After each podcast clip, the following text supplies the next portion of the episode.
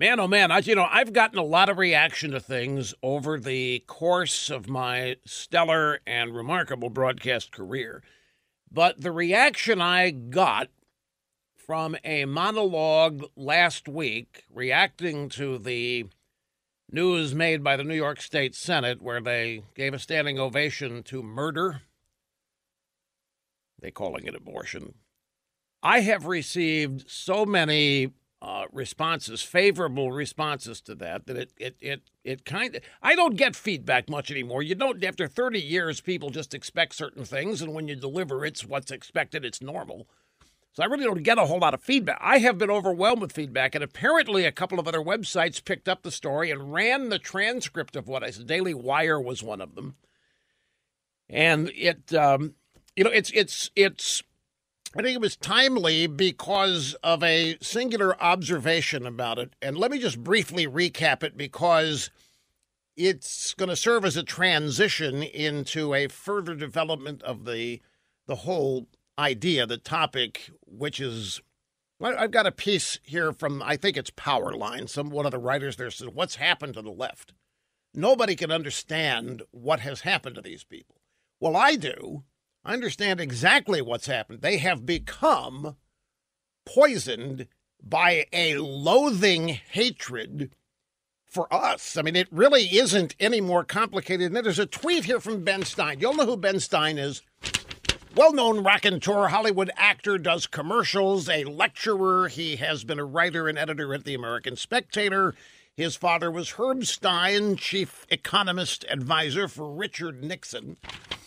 Um, and Ben Stein tweets We have a society in which there are an awful lot of people who have no idea that Stalin, Hitler, Mao Zedong all came to power promising the same kinds of things that Alexandria Ocasio Cortez is promising. And it led to mass murder, it led to dictatorship, it led to genocide.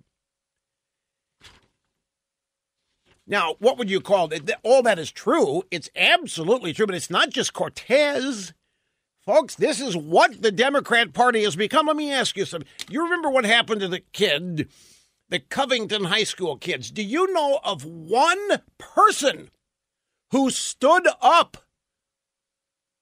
on the Democrat side and rejected the treatment that kid was getting from their supporters. There wasn't one elected Democrat. They all piled on instead.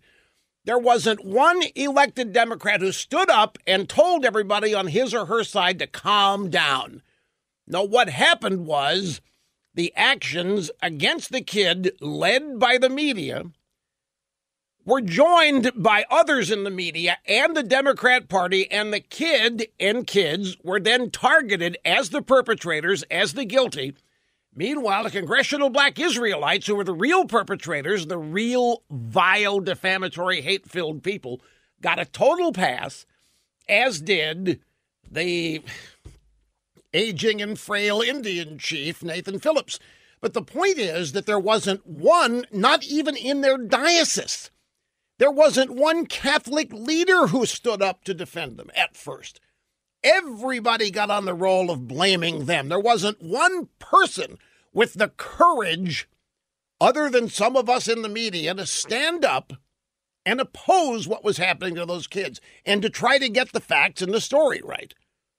There wasn't one Democrat, there wasn't one elected or appointed Democrat anywhere who stood up and warned everybody on his or hers calm down, calm down. This is not looking good for us. They all piled on. This is unchecked, unabated hatred for us. Now, going back to the New York State Senate, you know, you can go back and somebody's done this. Pictures in 1965 on Easter.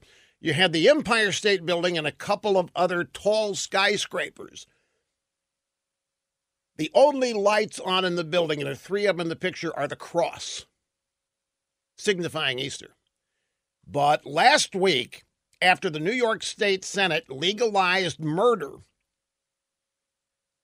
calling it abortion, the same buildings are lit up in pink. To honor who? Who has pink as their color? Well, the militant feminazis uh, and the pro-abortion crowd, and even some some pink is a color in the gay rainbow. These are clearly different times. And here's Ben Stein's tweet about Stalin, Hitler, Mao Zedong. You could throw Fidel Castro in this mix. You could throw Pol Pot into this mix. Any left wing dictator results in walls being built to keep prisoners, citizens in and to keep dissenters dead, imprisoned, or shot.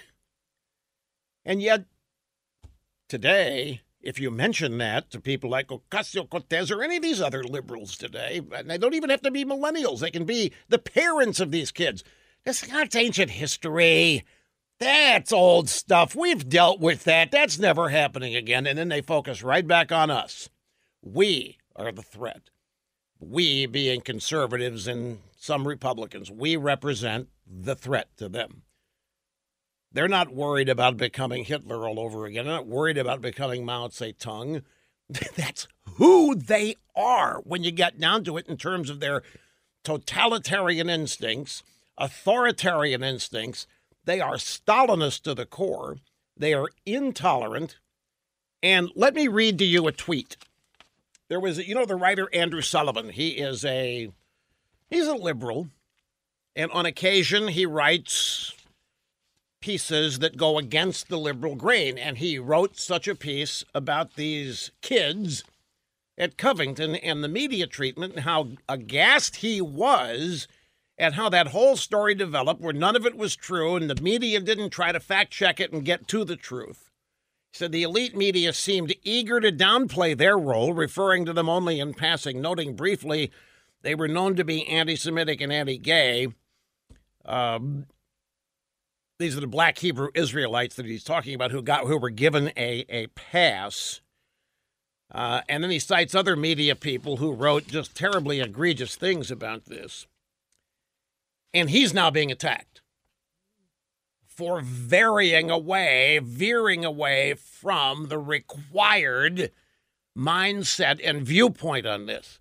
They are intolerant of anybody who strays from the orthodoxy. And the orthodoxy is that MAGA hat and a smirking 17 year old kid is the enemy today, the target, the epitome of what needs to be vanquished.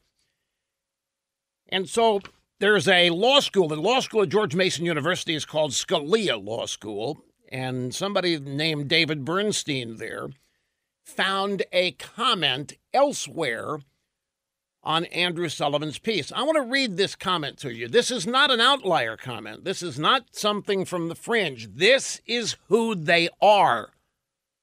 And by they, I mean today's Democrat Party. I mean today's American left.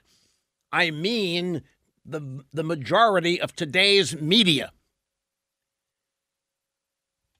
Here's the here's the here's the, the, the comment to the Andrew Sullivan piece. And this this comment totally opposed to Sullivan looking at this case involving the Covington kids reasonably. Quote I don't know who was truly the aggressor or bad guy in this situation, but I do know this. These were wealthy, privileged white teenagers in MAGA hats marching against abortion. That's plenty of reason to want to beat the heck out of them until there's nothing left but giblets and red jelly. I don't hate them for smirking and peacefully protesting against the people they disagree with. And I don't hate them for what they did necessarily. I hate them for what they are and what they represent. Screw these kids for their politics, screw them for their Catholicism and their KK conservatism and their hateful hats. You shouldn't need a video of some excrement heel with a punchable face to know that. And then he goes on a little bit against Andrew. That's tip that, folks. That's who these people are. And one of the reasons they exist today is that we have never stood up to oppose them. Uh, we have. The Republican Party has not stood up and opposed them. The Republican Party has sought rather their approval And it's not just the Republican Party, it's all Republicans, it's uh, moderates that call themselves Republicans, it's some in the conservative media just don't want the confrontation, want the acceptance instead. And so these people have really not faced any up other than at the ballot box. And that's another reason why they hate people that voted for Trump. The only real opposition these people have is a certain segment of the American voting population. That's all we have going for us. Well, besides Trump. They've becoming they become so accustomed to no accountability in the media and no serious political opposition from the elected political opposition Republican Party that when there is any, they just freak out and seek to demolish it. And it's been 20 or 30 years that they've pretty much been able to get away with whatever without any real accountability. And I don't know how many times I, was telling somebody earlier today. I, can, I, I, I, there's so many times I can't count the number of moderate Republicans that came up to me. You got to get these Republicans to stop talking about abortion. We're to never win an election again. To we, we're, we're, we're we're social liberals and fiscal conservatives, and you've got to get. I mean, everywhere I went, whenever the Republicans lost an election, it was assumed that was why. And I always said to them, let me tell you something. If we're not willing to stand up for life, what the hell else are we going to be able to have any value in? I tried to tell him that it was about so much more than abortion. It's if you don't have a government that is willing to stand up for life wherever it is, and particularly of its own citizens. And if you have a population that is not oriented in the same direction, then you're you're, you're going to watch the slow devolution of anything of value. If life is not worth fighting for, if we, we all only get one, and if we're not going to even engage the battle to snuff out life, if we're not even going to engage the people who want to get rid of undesirable babies, then what what what else is going to fall by the wayside? And that is what we are seeing. Crime rate goes up, everything goes up. Daniel Patrick Moynihan defining deviancy down. So much perverted garbage continues to happen that we are unable to deal with it, so we all automatically eventually declare it normal. And as all kinds of crimes and injustices are suddenly given up the fight against or proclaimed normal, then we have the declining moral foundation of our society. We're living the practical results of it, and it was epitomized by standing ovations in the New York State Senate when they applauded the fact that non medical personnel can now do abortions even up to the due date. And if a baby in the womb is, is intended to be aborted and survives the process, they go ahead and kill it after birth. That was given a standing ovation, too. And then they turn the lights pink on the buildings in New York City in celebration. I'm just telling you that when that is a degradation and a devaluing that I don't know how you you you account for. Eh, but it's it didn't happen overnight. This stuff has been creeping up on us. And there have not been well, I don't mean to impugn people who have devoted their lives and have fought very hard against it, but in terms of the uh, real commitment to this. It's kind of been it's kind of been wavering, and now everybody's asking why were they applauding murder? And I'll tell you I, the answer again is because here's the, here's the big change, and this this is another illustration of just how far our decline culturally and societally has been for all of those years. When abortion was discussed, it was always framed in terms of a civil rights issue or a human rights issue for the mother. A woman's right to choose is what it was about. Pregnancy is an illness. Pregnancy is a psychological disorder, potentially. Uh, it was never, whenever we discussed abortion, the fact that it was a human being was not permitted to be discussed.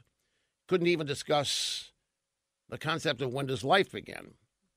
Because there wasn't a life there. It was nothing other than a freedom issue, civil rights, human rights. It was a women's rights issue. That's the way it was discussed.